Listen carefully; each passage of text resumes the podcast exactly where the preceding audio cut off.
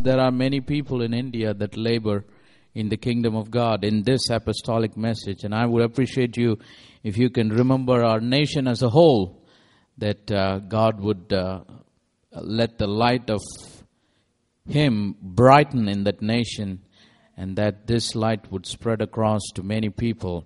And uh, with these few words, I would like to draw your attention into the Word of God. And if you have your Bibles, and if you can, please stand with me to honor the reading of God's Word. And please turn with me to the first epistle of Apostle Peter, chapter 1.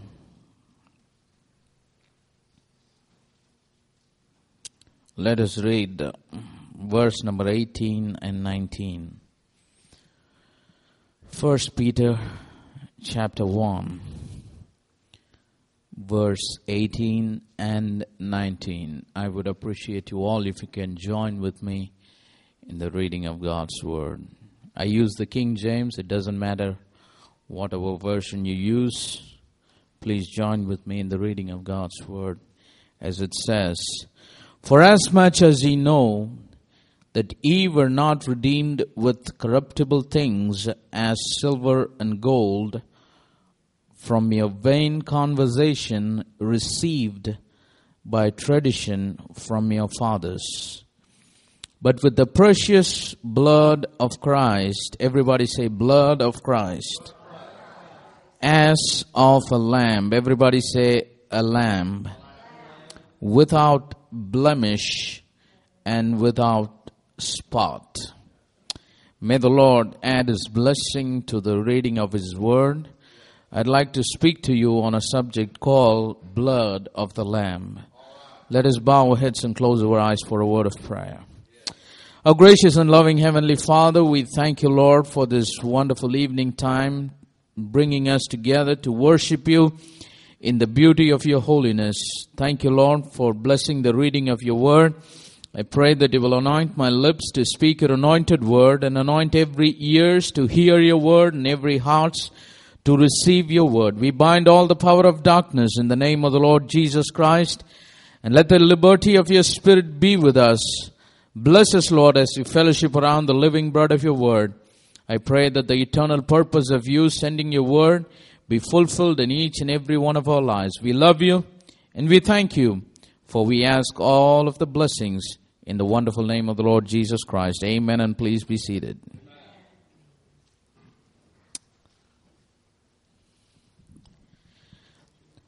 Like I said, this evening time, I would like to speak to you on a subject called the blood of the Lamb.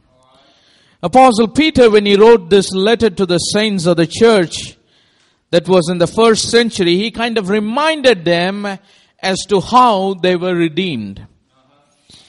And he says, for as much as he know that ye were not redeemed with corruptible things, we need to understand that we enjoyed this life in Christ not because of any corruptible things like silver or gold or, or any vain conversation received by traditions from our fathers, but we were redeemed by the precious blood of Christ as of a lamb.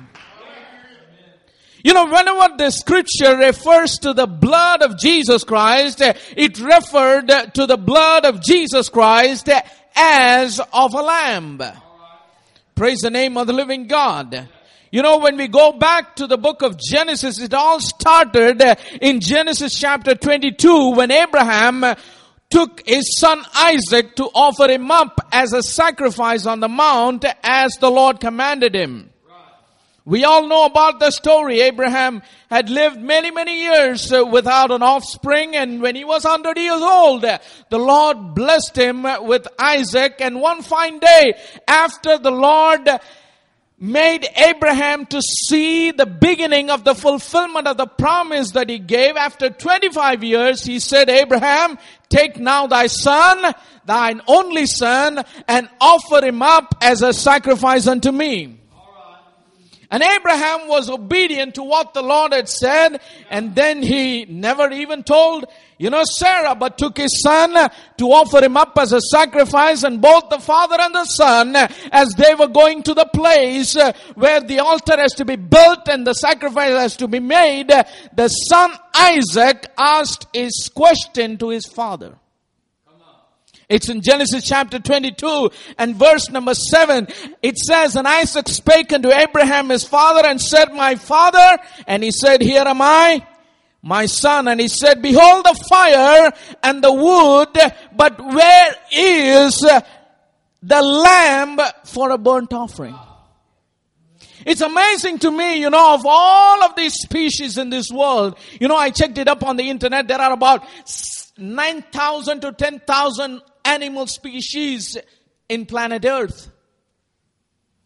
But of all the species, all the thousands of species that God created, uh, Abraham said, Father, you have everything that is needed for the sacrifice. You have the fire and you have the wood, but where is the lamb? He did not say, Father, where is the lion? Lion, they say, is the king of the forest. He did not say, Where is the elephant? It's a huge animal with a lot of power and a lot of might. Why not give a sacrifice to God of an animal that is so big and so strong? Or he did not ask, Daddy, where is the horse for the sacrifice? Horse is an animal of war. There are many better species uh, than a meek little lamb, but whenever the son, little son Isaac, asked this question to his father, he said, Father, there is the lamb for the sacrifice? We don't know why he said lamb. Maybe he had a divine revelation from heaven that he didn't know, but he said, where is the lamb for the sacrifice? And what did Abraham say? In verse number eight, the scripture says, and Abraham said, my son, God will provide himself a lamb for a burnt offering. So they went both of them together. And as they went to the place where the sacrifice has to be made, Abraham built the altar Abraham never said, You are that lamb or you are that sacrifice. If he would have said, Isaac would have taken a sprint from that place. But he kept quiet. God will provide for himself a lamb. So both of them got together to the place where they built the altar and finally there came a time Isaac, uh, Abraham had to tie his son and lay him on the altar and he took the knife to slay his son and that was where the angel of the Lord stopped him and said, Abraham, now I know that thou art a man that fear God. Lay not your hand upon your son. And when Abraham turned back, he saw a ram caught in the thicket. What is a ram? A ram is nothing but a lamb which has become an adult. A lamb is a baby, but when it grows, it becomes a ram. So as per the word and the faith of Abraham, he said God will provide for himself a lamb. According to the word and the faith of Abraham, God provided a sacrifice on that day, a ram that was caught behind the thicket. And Abraham took the ram and sacrificed unto the Lord in the place of his son. And then let's go to Exodus chapter 12. This is the place where the children of Israel were in the bondage of Egypt for 430 years and there came a time the Lord wanted to deliver his people out of the bondage of Egypt and God sent Moses to be the deliverer to go and speak to Pharaoh in his stead and deliver the people out of the land of Egypt. And the Bible says every time Moses went to speak to Pharaoh, his heart was hardened. He would let the people go and then he would say, no, you can't go. So the Lord has to demonstrate His mighty power in the land of Egypt. And that's why you see the different plagues that happen in the land of Egypt. The plague of lies, frogs, water turning into blood, thick darkness, hailstorm, so many things. You all know that. But there came a time the Lord wanted to slay all the firstborn in Egypt. That was the last demonstration of God's power in the land of Egypt before they could leave uh, that, that land of bondage and go into the land of promise. But before the Lord could demonstrate and slay the, all the firstborn in Egypt, God commanded Moses to tell his people what they have to do if their firstborn have to be saved. So what did God say? It's in Genesis chapter 12. God told his people to take a lamb. Everybody say a lamb. A lamb according to their families and kill the lamb and take the blood of the lamb. Everybody say blood of the lamb. Take the blood of the lamb in a basin. And then the Lord said, you shall use a hyssop and dip it in the blood and then paint it in the doorposts and in the lintels of each and every house where the family lived.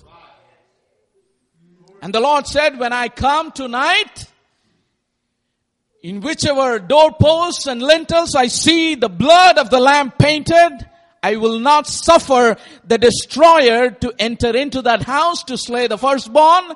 But if I, if I wouldn't see the blood, I would go into that house and slay the firstborn.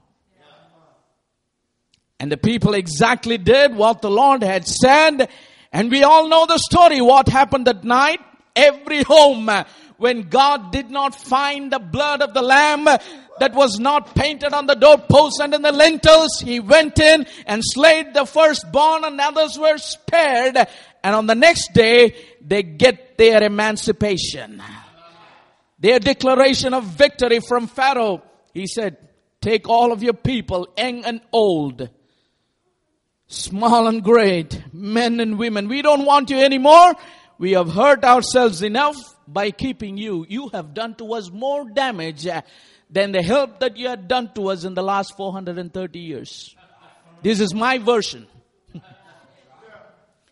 and finally, they got the deliverance and every hoof, every feet uh, that walked out of the land of Egypt uh, walked through a door that was painted by the blood of the lamb.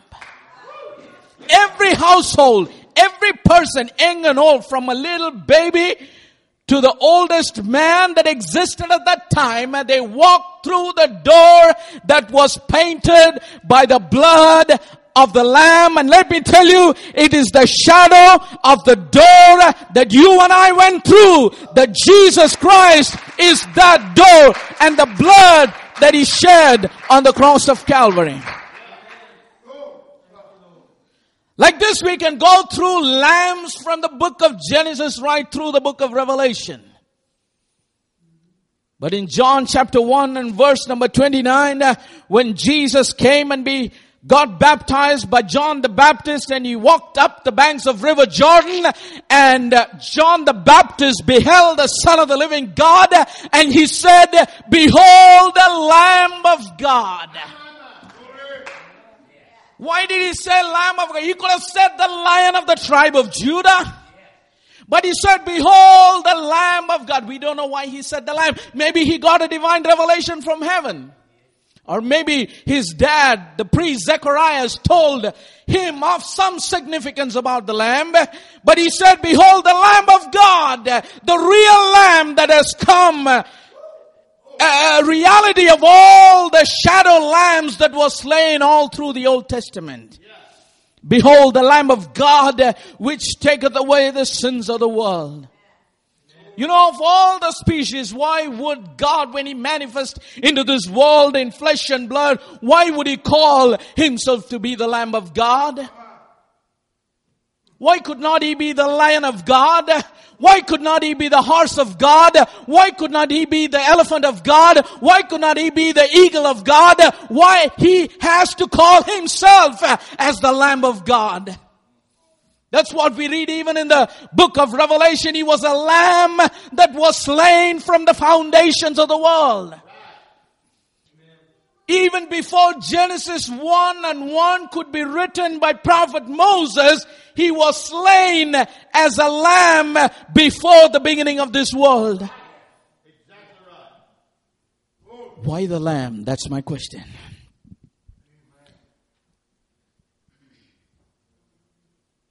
Why the lamb? Why not any other species? And let me tell you, my brothers and sisters, it's because of the blood of the lamb. That's what Peter the apostle said. Ye were redeemed by the precious blood of Christ. And he kind of reminded the saints and he said that blood is the blood of the lamb. Praise the name of the living God. You know, recently the scientists have made a little discovery that the blood of the lamb is used to produce antidote for snake bites. I was here at the missionary conference way back in the year 2011 or 12, I don't remember exactly.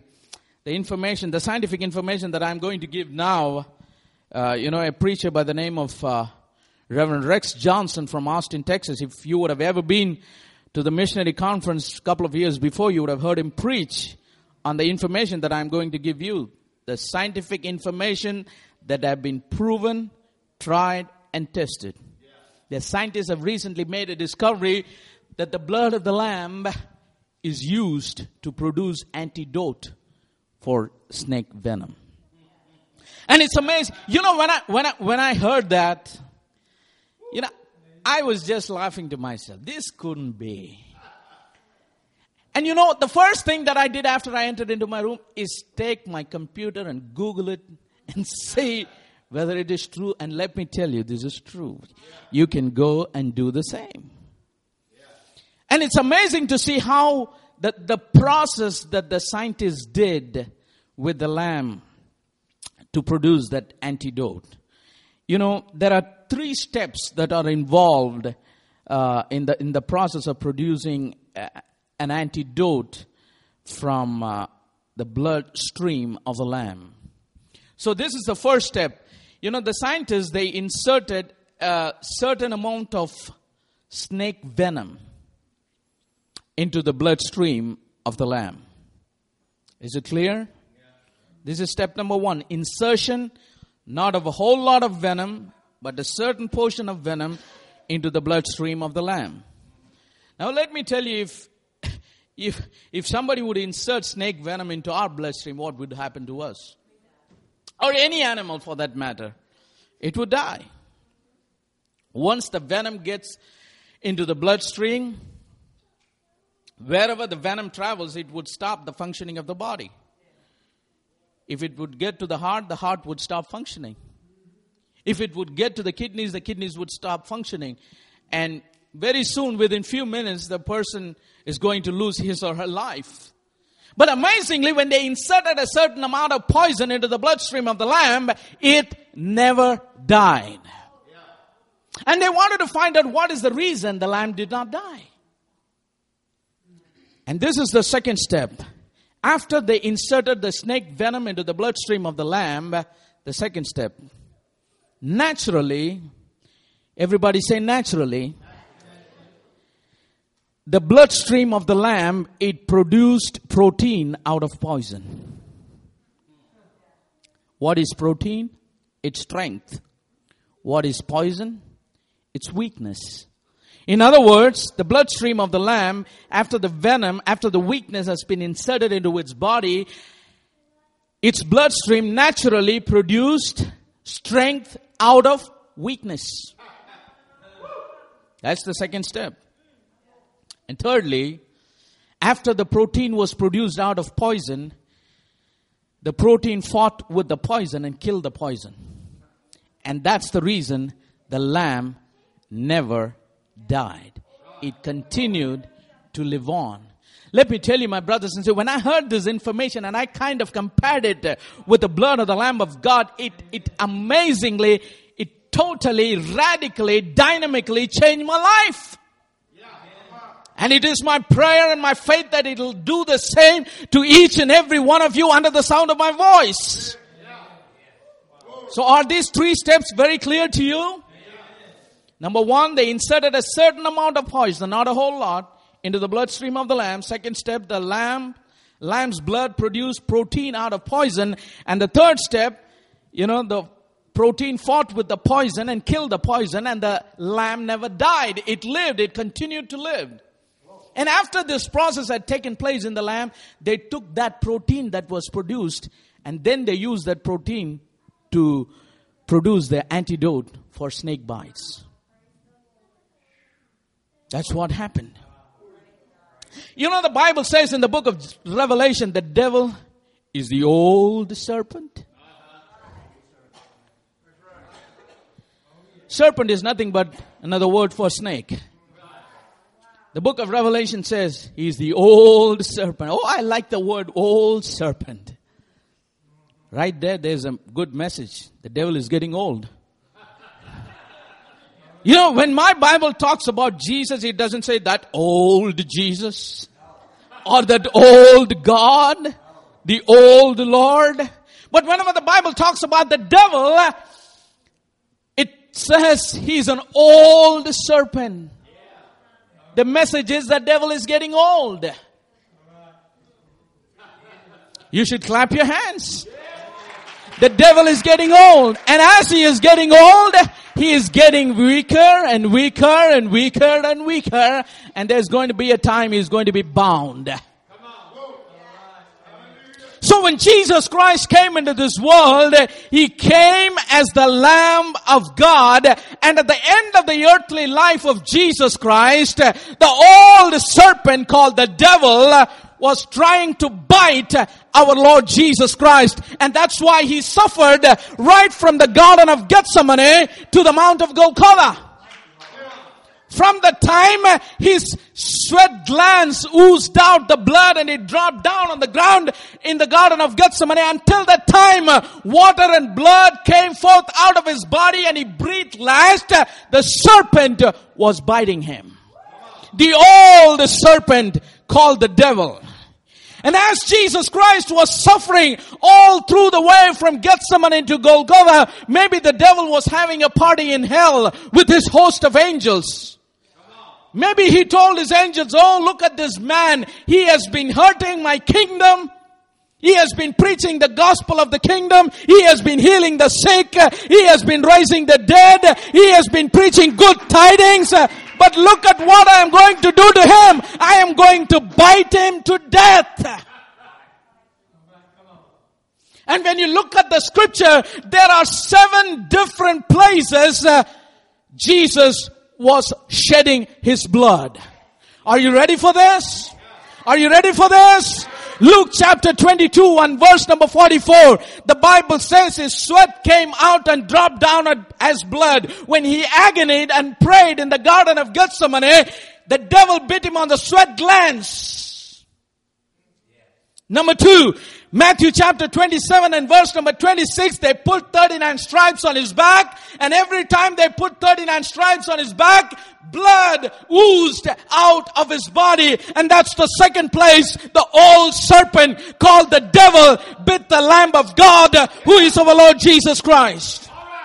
Matthew chapter 27 verse 29 to 30, they planted a crown of thorns uh, and placed it upon his head. When they pressed the crown of thorn on his head, blood came out of his head.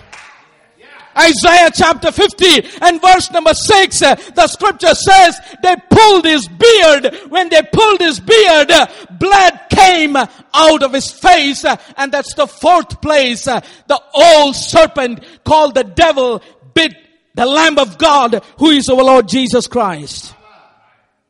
Psalm number 22 and verse number 16, they put nails in his hand and when they draw, drove those nails in his hands, blood came out of his hands. That was the fifth place. The old serpent called the devil bit the Lamb of God who is our Lord Jesus Christ. The same scripture, they put nails in his feet and when they drove the nails in his feet, blood came out of his feet. The old serpent called the devil bit our Lamb of God, Jesus Christ, in his feet. That is the sixth place. Seventhly and finally, John chapter 19 and verse number 34, they put spears in his sides. When they drove those spears in his sides, the scripture says water and blood came forth out of his body. Seventhly, the old serpent called the devil bit our Lord Jesus Christ on his sides, the Lamb of God. And the devil may be rejoicing that he is going to die and his kingdom is going to be destroyed. But little he knew that it was just the beginning. And that's why the scripture says, if he would have known that, he wouldn't have crucified the living God. What happened when the devil bit our Lord Jesus Christ? Maybe he thought Jesus was dying. The serpent bit our Lord Jesus Christ seven times. But let me tell you what that blood did. As the blood of the lamb produced protein out of the poison, the blood of Jesus Christ, the lamb of God, fought with the poison of the devil, the venom of the devil. What is the poison of the devil? Sin is the poison of the devil. Sickness is the poison of the devil. Curse is the poison of the devil. Death and hell is the poison of the devil.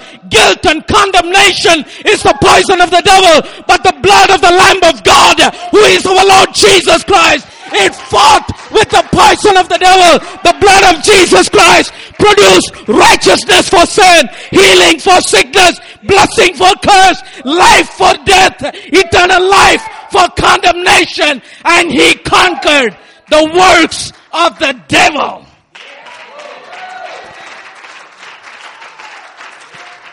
The blood of Jesus, the Lamb of God, overcame the works, the poison, the venom of the devil. Praise the name of the living God. The Bible says he conquered death and hell. Jesus said, Behold, I give unto you power to tread on serpents and scorpions, and nothing shall by any means hurt you. How could he say that? Because he knew what he was going to do by the shedding of his blood. The devil thought he's going to die. But Jesus' blood produced strength out of weakness, produced righteousness out of sin, produced healing out of sickness, produced blessing out of curse produce life out of death, produce eternal life out of eternal condemnation. And he conquered the works of the devil. Let me tell you, my brothers and sisters, we sang a song that said, The blood will never lose its power. The blood will never. Will never means you don't need any explanation. Will never lose its power. Praise the name of the living God. Where can we find the power of that blood? It's one thing to know the power is available, but it is another thing to know where it is available and how we can inherit that power.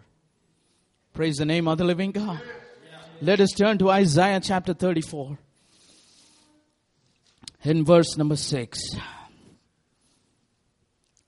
Isaiah chapter 34 and verse number 6. What does the scripture say? The sword of the Lord, everybody say the sword of the Lord, is filled with blood. The sword of the Lord is filled with blood. So what is the sword of the Lord? How is it made of? He is not having a steel sword or a golden sword or a silver sword. Ephesians chapter 6 and verse number 17, when apostle Paul was talking about the whole armor of God, he said, take the sword of the Spirit, which is the word of God. Praise the name of the living God.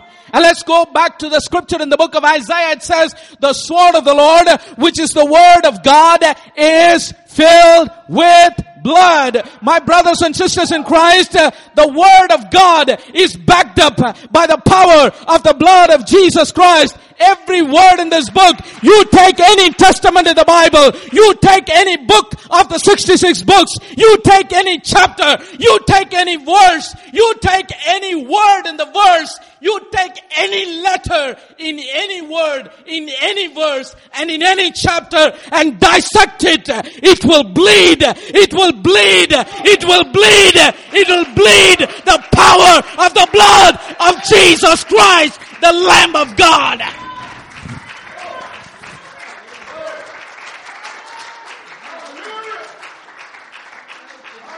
When I say there's power in the blood, power in the word, I don't mean that crimson stain found, you know, in, in, the pages of your Bible. If you look for some crimson stain in the pages of your Bible, you may not find it.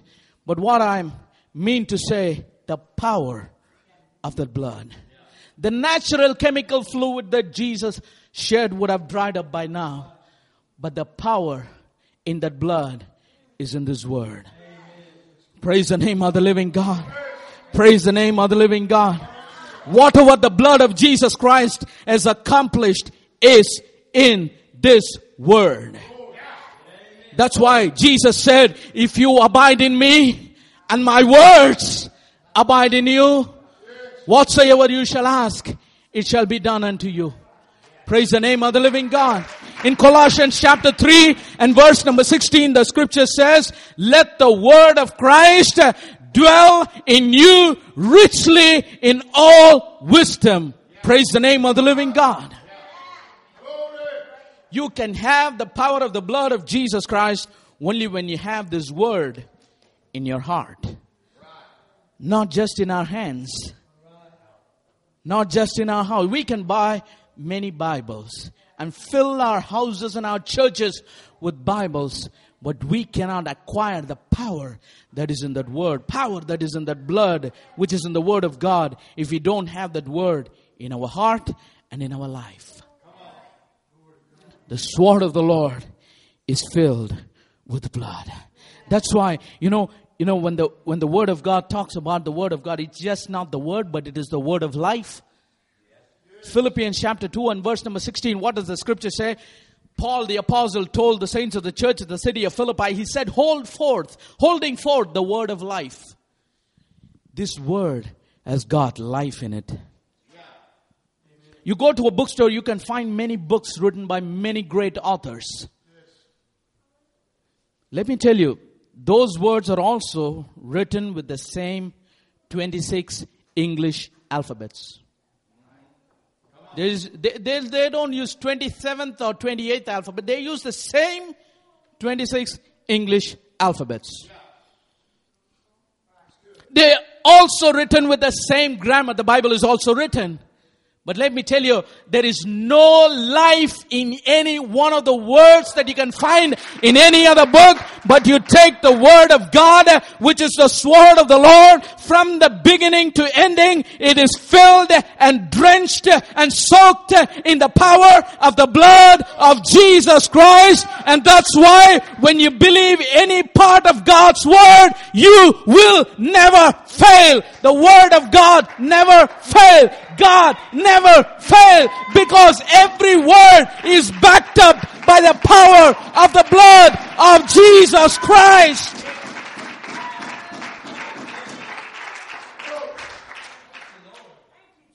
And what about the Holy Ghost?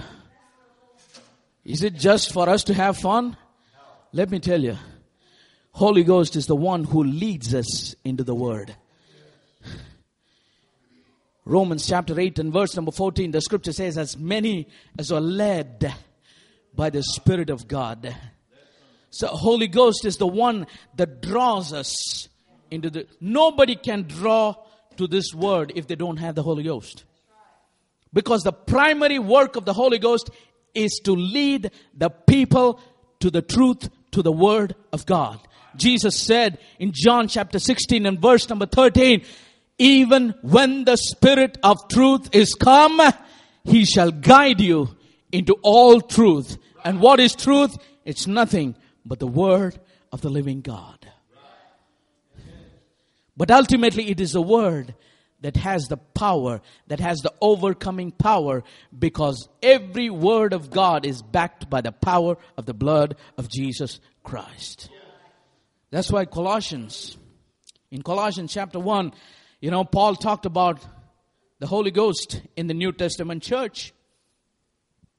He said it was a great mystery in the days of the Old Testament.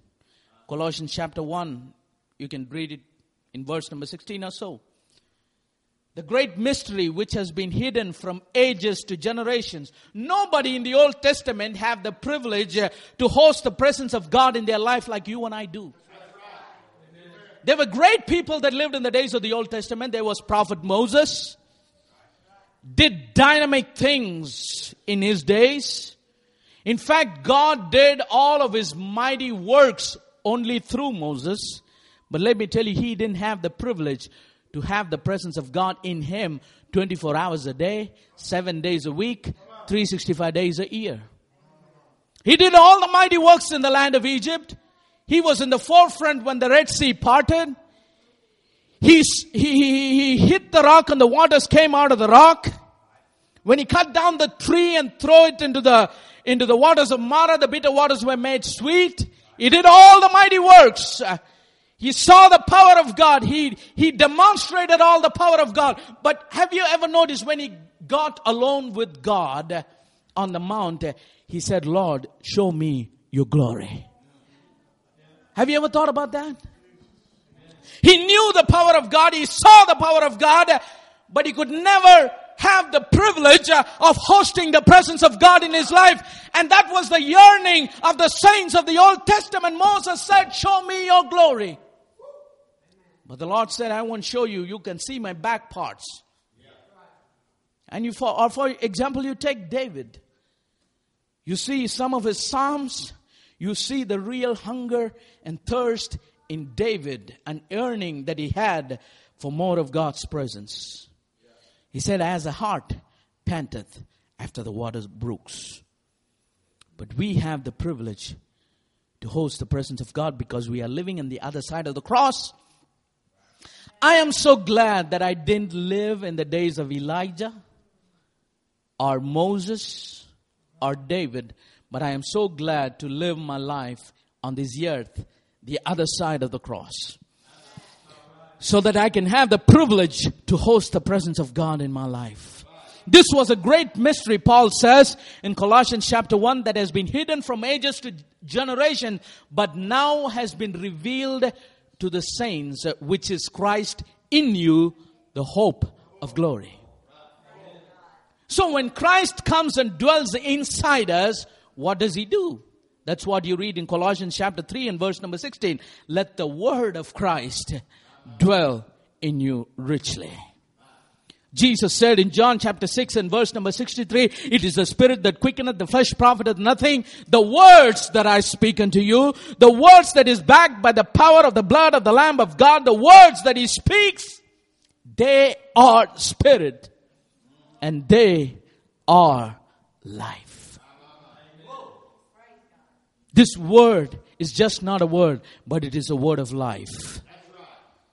It has got the life to save, life to heal, life to deliver, life to solve your problems, life to transform your life, life to even transport you from this life to eternal life. How did that life come into this word? It's through the blood. Leviticus chapter 17 and verse number 11, the scripture says, The life of the flesh is in the blood. Am I right? The life of the flesh. My life is in my blood. Your life is in your blood that is in your flesh. That's why when somebody is caught in a wreck and he loses a lot of blood, what do they do after the paramedics come? To give him some blood. Why? He loses his blood he loses his life because the life of the flesh is in the blood. Same way, when Jesus Christ came into this world in flesh and blood, his life was in his blood. So when he shed his blood, he was shedding his life. And that life was infused into this word, the sword of the Lord, and its power is backed up by every word that is written in this book. I pray let the Lord open the eyes of your understanding to see the light of this truth that it might transform your life. Psalm number 119 and verse number 11, David said, Thy word have I hid in my heart that I might not sin against you. I've heard of some Holy Ghost filled people go and sin openly. I, I used to wonder why. It's because the word is not hid in their heart. Because this word, if it abides in our life, this word has the power because it has produced sin, it has produced righteousness for sin. Whatever the blood of Jesus Christ did, its power is infused into this word of God. It's a holy word. It's a righteous word. If this word is hidden in our hearts, we won't sin because the blood of Jesus that overcame sin is in this word. And if we have this word in our life, when sin comes, we will be able to overcome it. Same way you take sickness. In Psalm number 107, what does the scripture say? He sent his word and he healed them and delivered them from all their. Dis- How can a word heal somebody? This is just not a word, but it is the word of life. And this word has the power of the blood of the Lamb of God because that blood, it produced healing for sickness. That's why if anyone believe the word of healing, he is healed. Praise the name of the living God. Same way, deliverance. You want eternal life? The Bible says this is the word of eternal life. If this word stays in you, you have the hope of eternal life. You want to be righteous? This word is the word of righteousness. I can go on and on and on and on and on. Anything you need, anything you expect for you to be, for you to do, everything is in the word of God and the power of the blood of Jesus Christ has been infused into this word. And we have to make sure the word dwells in our heart. We have to make sure that we are led by the Spirit of God. When we are led by the Spirit of God, we will be led into the Word of God because that is the place where the Spirit of God will take you. Jesus said, Even when the Spirit of truth is come, He shall take you, He shall lead you, He shall guide you into all truth. You can face any circumstance. I don't know what you are facing today, but or, or, even I don't know what you will face today, tomorrow. I don't know what you will face tomorrow. I don't know what you are facing today, or I don't know what you will face tomorrow. But let me tell you this no matter whatever you face, you have this word in your heart. You can come victorious. No matter how complex your situation is, no matter how long you have gone through that circumstance in your life, this word has got the power to fight with whatever enemy you are facing in your life. All that we have to do is just keep the word of God in our heart. Let me tell you, when we have the word of God in our heart, you don't need to fight the battle. The word in you will fight the battle for you. Because all that the blood of Jesus Christ has accomplished is in this word. And if we have this word, the word will do the fighting for us. If we try to fight for ourselves, we will fail. But if we let the Lord guide us into this word and let this word dwell in our heart, the word will fight the battle for us. In Romans chapter 8, what does the scripture say? Apostle Paul writing to the saints of the church in the city of Rome, he says, You are more than conquerors. Who is the conqueror then? Jesus Christ is the conqueror, right? Because his blood hath conquered everything that that devil had in its in his store. But Jesus said, we, the church, we are more than the one who conquered. For some people, it doesn't make sense. Lord, how can I be more than you?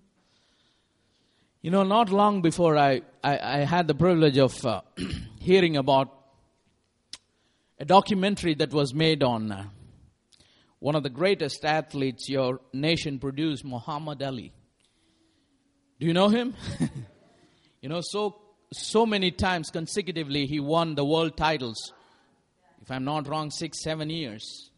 And he could finish matches within seconds. And in this documentary they prepared on his life, you know, they, they extensively showed the way that he used to train for each and every bout.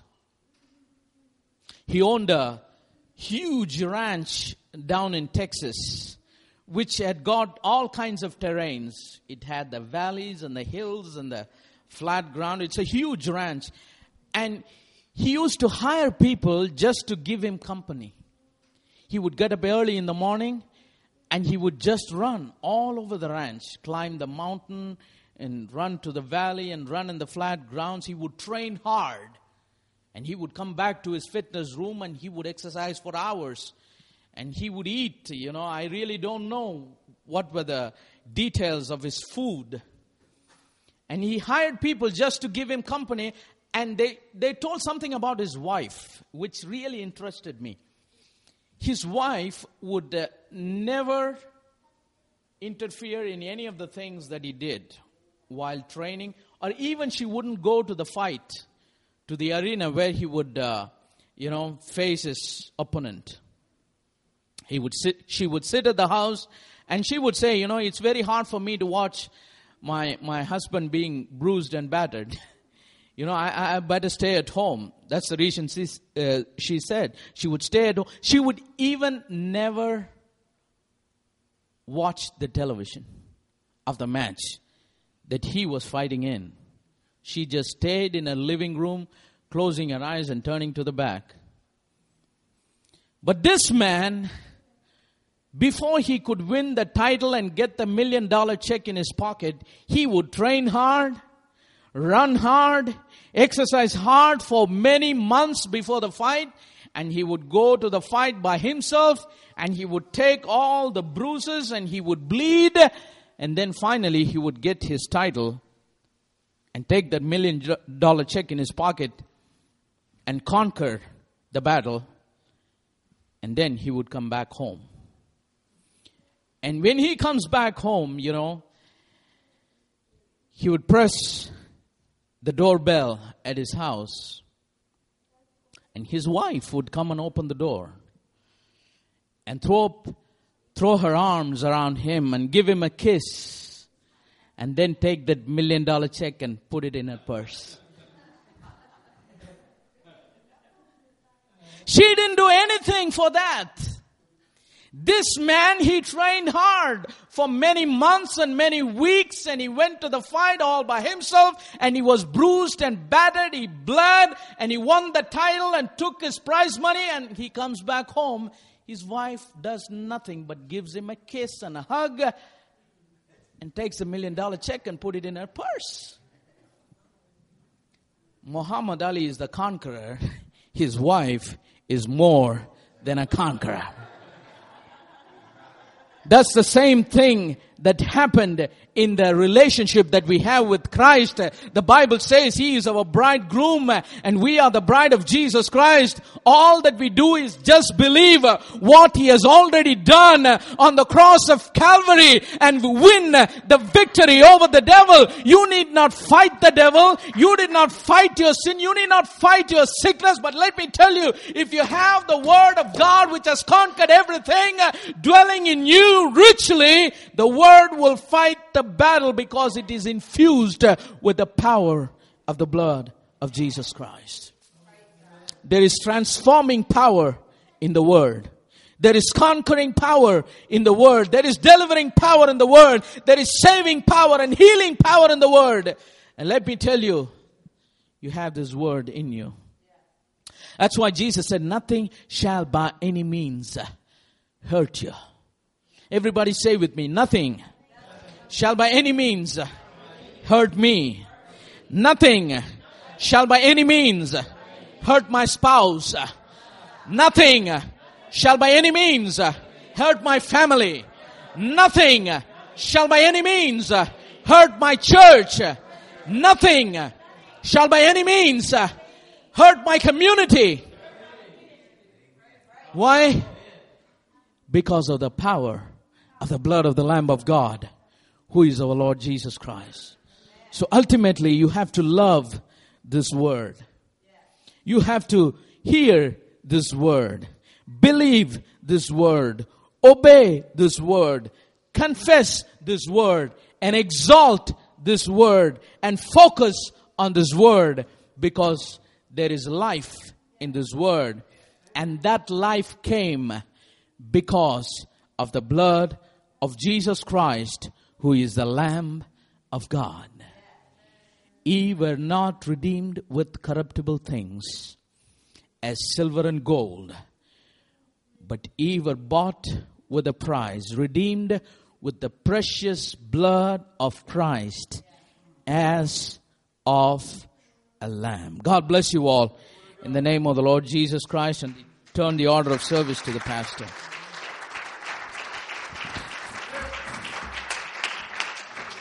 Come on, let's give the Lord a hand clap of praise tonight.